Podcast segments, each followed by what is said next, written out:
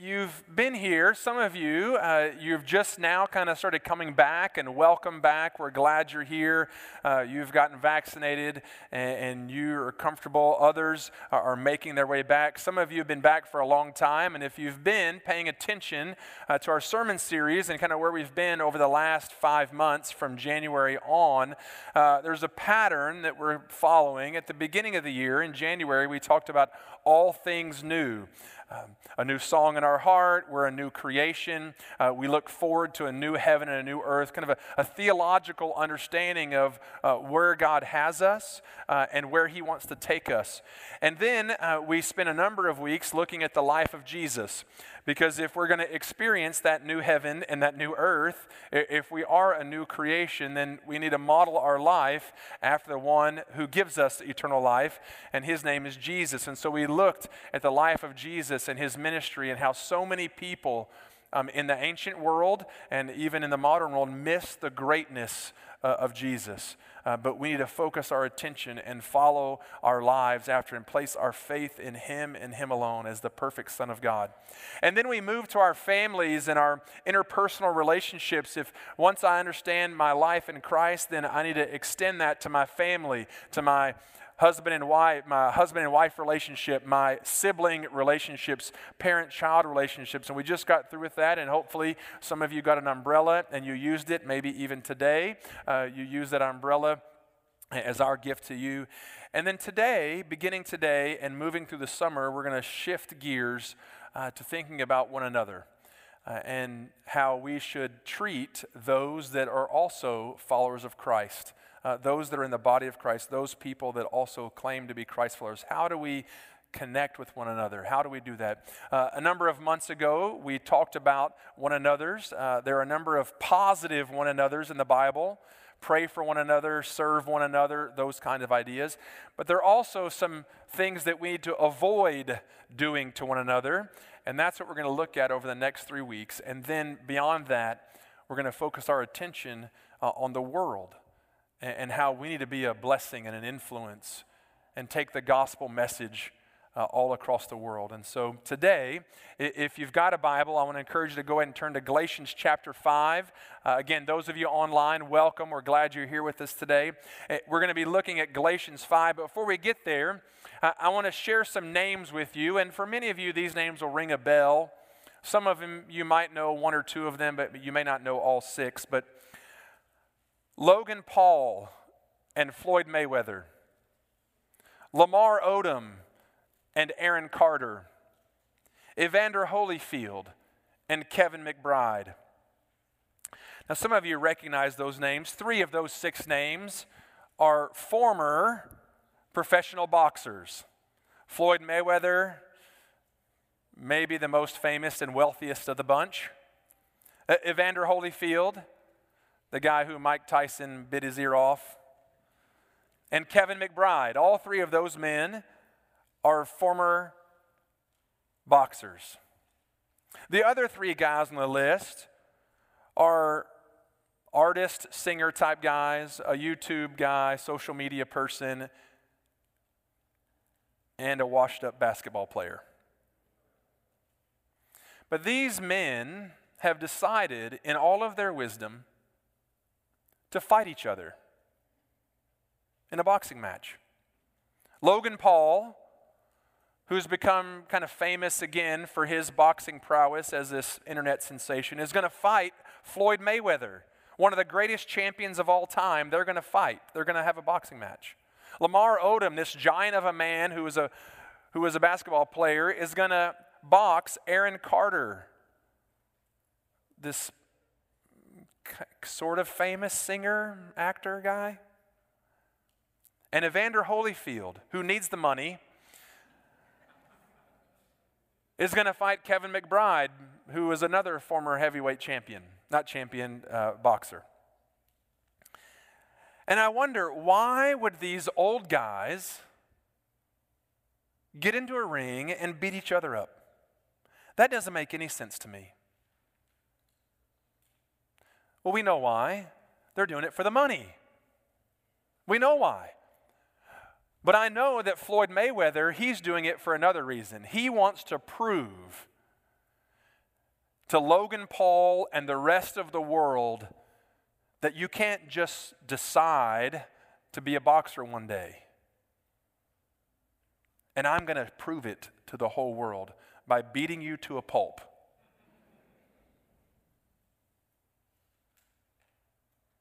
And we look at these guys and so many others who want to prove how great they are. And they want to prove how great they are at the expense of others. And I want you to keep that in mind, that idea in mind, as we look at Galatians chapter 5 and what God, how God calls us to act toward each other. So if you've got your Bible, Galatians 5, we're going to look at verse 24, 25, and 26. It says this in Galatians 5 24. And those who belong to Christ Jesus have crucified the flesh with its passions and desires. If we live by the Spirit, let us also walk by the Spirit. And here's the payoff pitch let us not become conceited, provoking one another, envying one another. One version, one translation of the scripture speaks to verse 25 in this way If the Spirit is the source of life, let the Spirit also direct our course. If the Spirit is the source of my life, then may it also, may He also direct my course. If we've been crucified with the flesh, verse 24, if we've been crucified with the flesh, which we have been. If we have a relationship with Jesus Christ, if we have placed our faith in Christ, then we've nailed our sin to the cross. Those passions and desires of our old life are gone. They've been nailed to the cross where they need to be nailed. And if we live by the Spirit, which we do live by the Spirit. If A is true, then B is true. If we have been crucified with Christ, then we live by the Spirit. And if that is true, then when the tempter comes, when Satan comes to tempt us to live any kind of different way, one commentator said it this way we should savagely say to him, the enemy, to the world. Savage is a negative word. I think of Zootopia. Right? Some of you did too. So we just, we're all group thinking here. But that word savage, we, we should aggressively resist the enemy and say, no, my sin has been crucified. It's nailed to the cross. I'm not going to bring it back. You're not going to bring it up. You're not going to change it. No, I'm going to leave it there. I'm not going to get the hammer out and try to pry those nails off the cross. No, I'm leaving it there. Because I walk by the Spirit, I live by the Spirit. I'll set my mind on the things of the Spirit, and I will walk according to His purpose each and every day, each and every moment. And that word walk there in verse 25 means to order our lives according to His Spirit. According to the Holy Spirit, He directs our lives, controls our lives, fills our lives. It's the idea of not just walking aimlessly, not just out for an afternoon stroll no, to walk with purpose and direction as if I'm on a journey and I have a destination to go to. I'm making progress. I'm actually moving in the right direction to follow after the things of God. The idea is to walk in a straight line behind a leader. I want to follow the leader, the God of the universe, the one who's filled me with his spirit, the one who guides me. In the book of Ephesians, chapter 5, we looked at that last Sunday where he read, Be filled with the Spirit.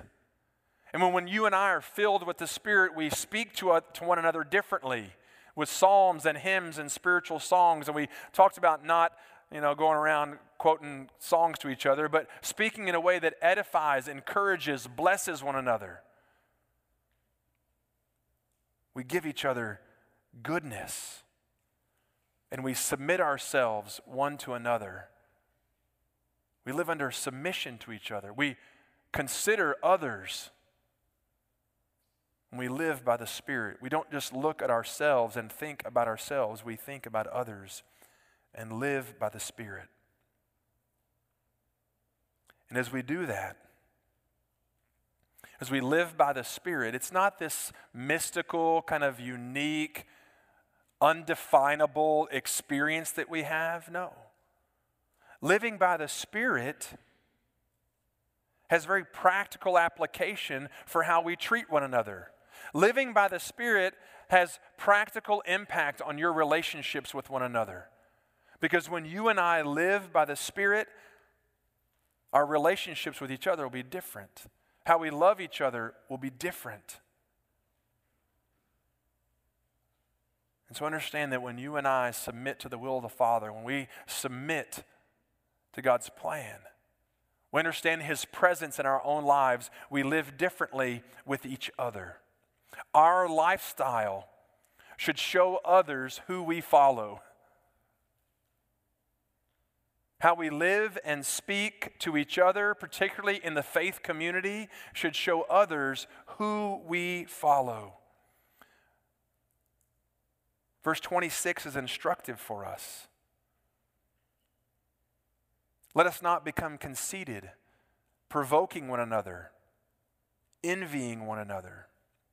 It's instructive because it demonstrates to us that our conduct toward others is determined by our opinion of ourselves. How I treat you is determined by what I think about myself. If I'm conceited, then I'm going to treat you one way. If I'm humble and submissive to you, I'm going to treat you differently. I'm going to treat you in a different way. And so, how we think about ourselves impacts how we treat each other. Self conceit will lead to provoking and envy. Let me challenge you, church family vanity will poison all of your relationships. When you think too highly of yourself, it will poison every other relationship you have. It will. In the 15th century, this word was translated vain glorious, one word, vain and glorious together. Vain is empty, right? That word means to empty. Glory means to exalt, to lift on. So it's empty exaltation. That's what conceit is. I'm exalting something that is empty. That's conceit. Thinking of myself more highly than I should. Thinking that I'm better than everyone, that, that I've got this better understanding of life or skill or anything than anyone else. Or I look at others and think, oh, they're so much better than me. My conceit is misplaced. But when I think too highly of myself, I provoke others. That word provoke is unique to the New Testament. It means to challenge to a contest.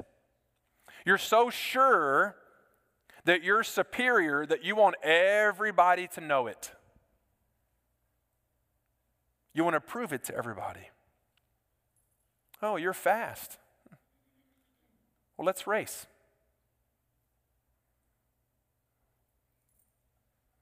I know no teenage boy has ever done that. There's a couple of middle aged men that have done it. Because we think we're better. And I'll race you is just a metaphor. You fill in the blank for whatever yours is, that you're better at everybody else then. Or how about this? I bet you can't do this. Hmm. We do that as kids, but we do it as adults as well. In the workplace, in our marriage, among our friends in Sunday school or small group, we one up each other. Oh, you got a great testimony about how God, well, listen to this. Now, I'm not bragging, but hmm, provoke, to push us to challenge, to, to demonstrate that I'm better than you. God called us not to live that way, but to live by the Spirit. On the opposite end of the spectrum is this idea of envy. That I'm jealous of, of your talents. I'm jealous of your accomplishments. I'm jealous of your relationships. I can't stand the fact that you're successful in some area of your life and I'm not. It angers me. And so we make up all kinds of excuses, or we backbite, or we tell others, oh, uh, they just got that because their parents gave a lot of money, which is probably true. But they still got it. Oh, they got a raise because they're the boss's third cousin.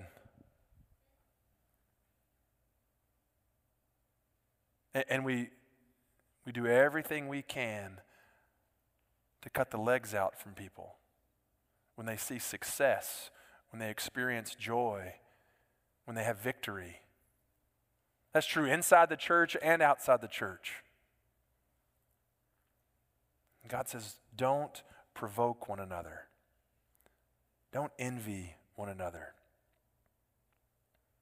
When we're motivated by feelings of superiority or inferiority, we live differently. We lived contrary to the Spirit of God. When we think we're better than everyone else, we challenge them to, to demonstrate to the world how great we are. Until two or three years ago, and even now, occasionally I'll mention it, I'll challenge my boys to a race because I'm pretty confident I could beat all of them still. One, I'm very confident in. The other two, not so much. I won't tell you which ones. I'm sure they will later. And the reason why I was so confident is because I told them that I get to choose the distance. Physics is on my side for a certain amount of time. Thankfully, for my long stride and still at my advancing age, a quick start. But we think we can do it because our mind says we can sometimes. And we challenge. And we want people to know our superiority. Yet living by the Spirit is about humility and grace. And so when we feel too great about ourselves, we challenge people. But when we feel like others are better than us, we envy and we we turn green because we can't stand the fact that someone else might be more successful than me. And we create this fantasy opinion of ourselves and of our rival. And all that does is yank that flesh off the cross and relive it instead of live, leaving it where it is. But God has a different way for us. He has a, a different motivation for us. He, he has given us His Spirit. He has shown us a different way to live, and that different way is through love and grace, through the fruit of the Spirit, right? The outpouring of living a life filled with the Spirit, walking in step with the Spirit, is love, joy, peace, patience, kindness, goodness, gentleness, faithfulness, and self control. I think that's all of them mostly in the right order. But those things that God calls us to, a different way to live,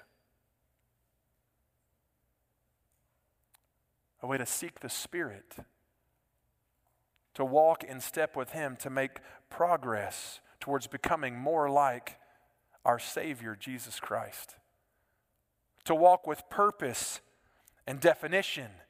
And to see, oh, as I'm on this journey, there are others around me in the, in the family of faith that I can help encourage and bring along with me so that they too can walk in the Spirit. As I demonstrate walking in the Spirit, it will encourage them to do so.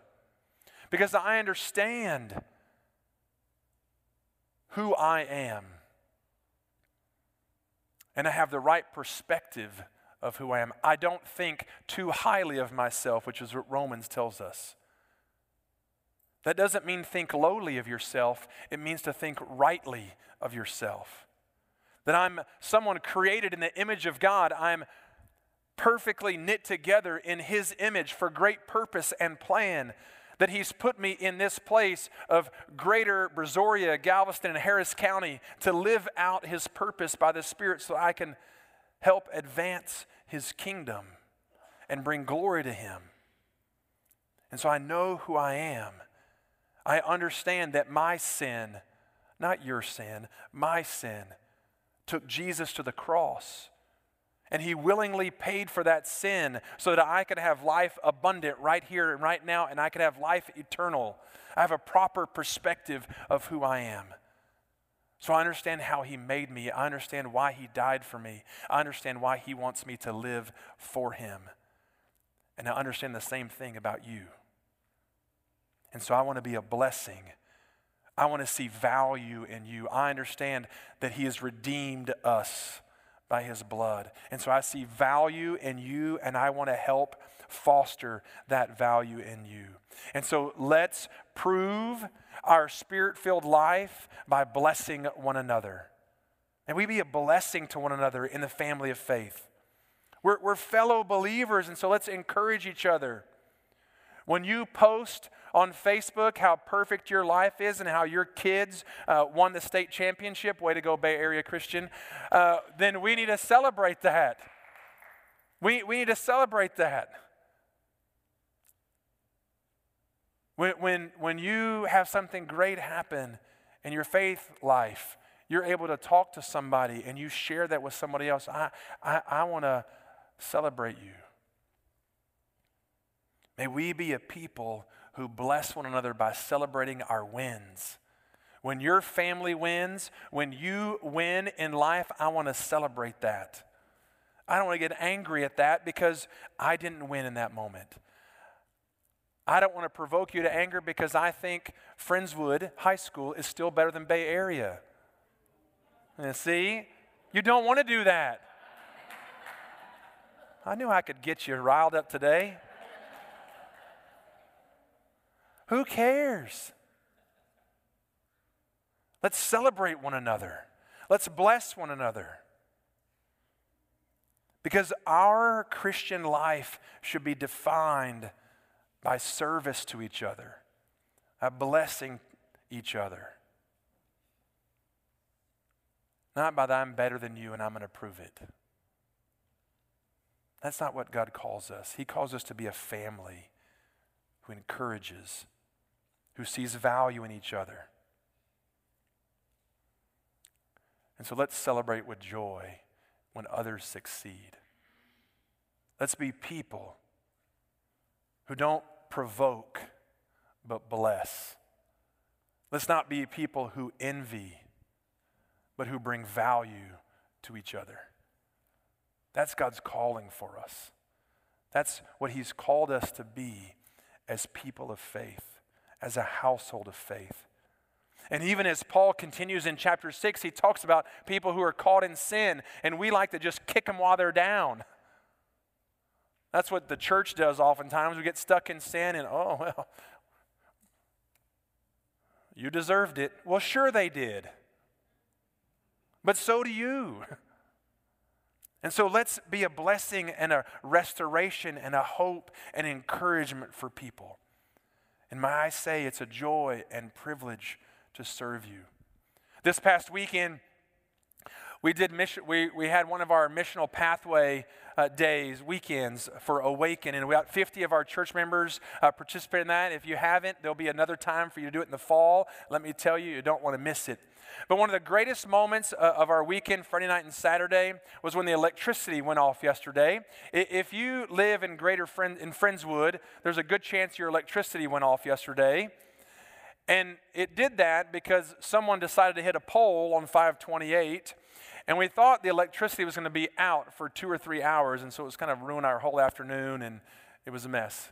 One of the greatest blessings uh, of our whole weekend was that four or five guys grabbed a bunch of folding chairs from the Club 56 room, and took them outside underneath the trees and set them up. So that if electricity was out the rest of the day, we could finish our sessions outdoors. Now, the good news is within about 45 minutes or an hour, the lights came back on and we were able to stay inside and have the air conditioning. And at 3:15 or so when we were done, those same four or five folks and a couple of others went back outside, grabbed all those chairs, and put them back in. And, and I walked outside and they were done. No, like, hey, look what we did. No, uh, hey, you know, I, hey, we're going to go outside. Everybody, we're going to go outside and pick the chairs up. Just so you know, it's, we're, we're going to do that. No. They just did it. Uh, the blessing of serving one another, opening our eyes to see where we can serve one another, bless one another, celebrate with one another. You haven't paid attention, you may have noticed this, but three or four times in the last eight weeks, this door right over here, if those of you watching online can't see it, but this door over here has been opened at the beginning of the service, and it drives me crazy. Because that's our choir room, and the lights on, and we have extra chairs until we get back to full, full. Uh, we have some chairs stored in there. And without asking, without doing anything, someone on our staff sneaks around the back. I won't mention his name, Matt Parker, um, and goes and shuts the door and sneaks out that way and then walks all the way back around to where he's sitting. Like the tiniest of blessings. The tiniest. But it's because our eyes are open to bless one another. So let me encourage you today to look to one another so that you may bless them, you may encourage them, you may bring joy, and you may celebrate their joy. Don't get frustrated that they have joy and they have a, a victory and you don't. Celebrate with them. Because that's what we're called to do as people of faith, as people who walk by the Spirit. It's my privilege, it's my joy to serve you and bless you. That's our calling as people of faith. Let's live it out, will we? Let's pray together.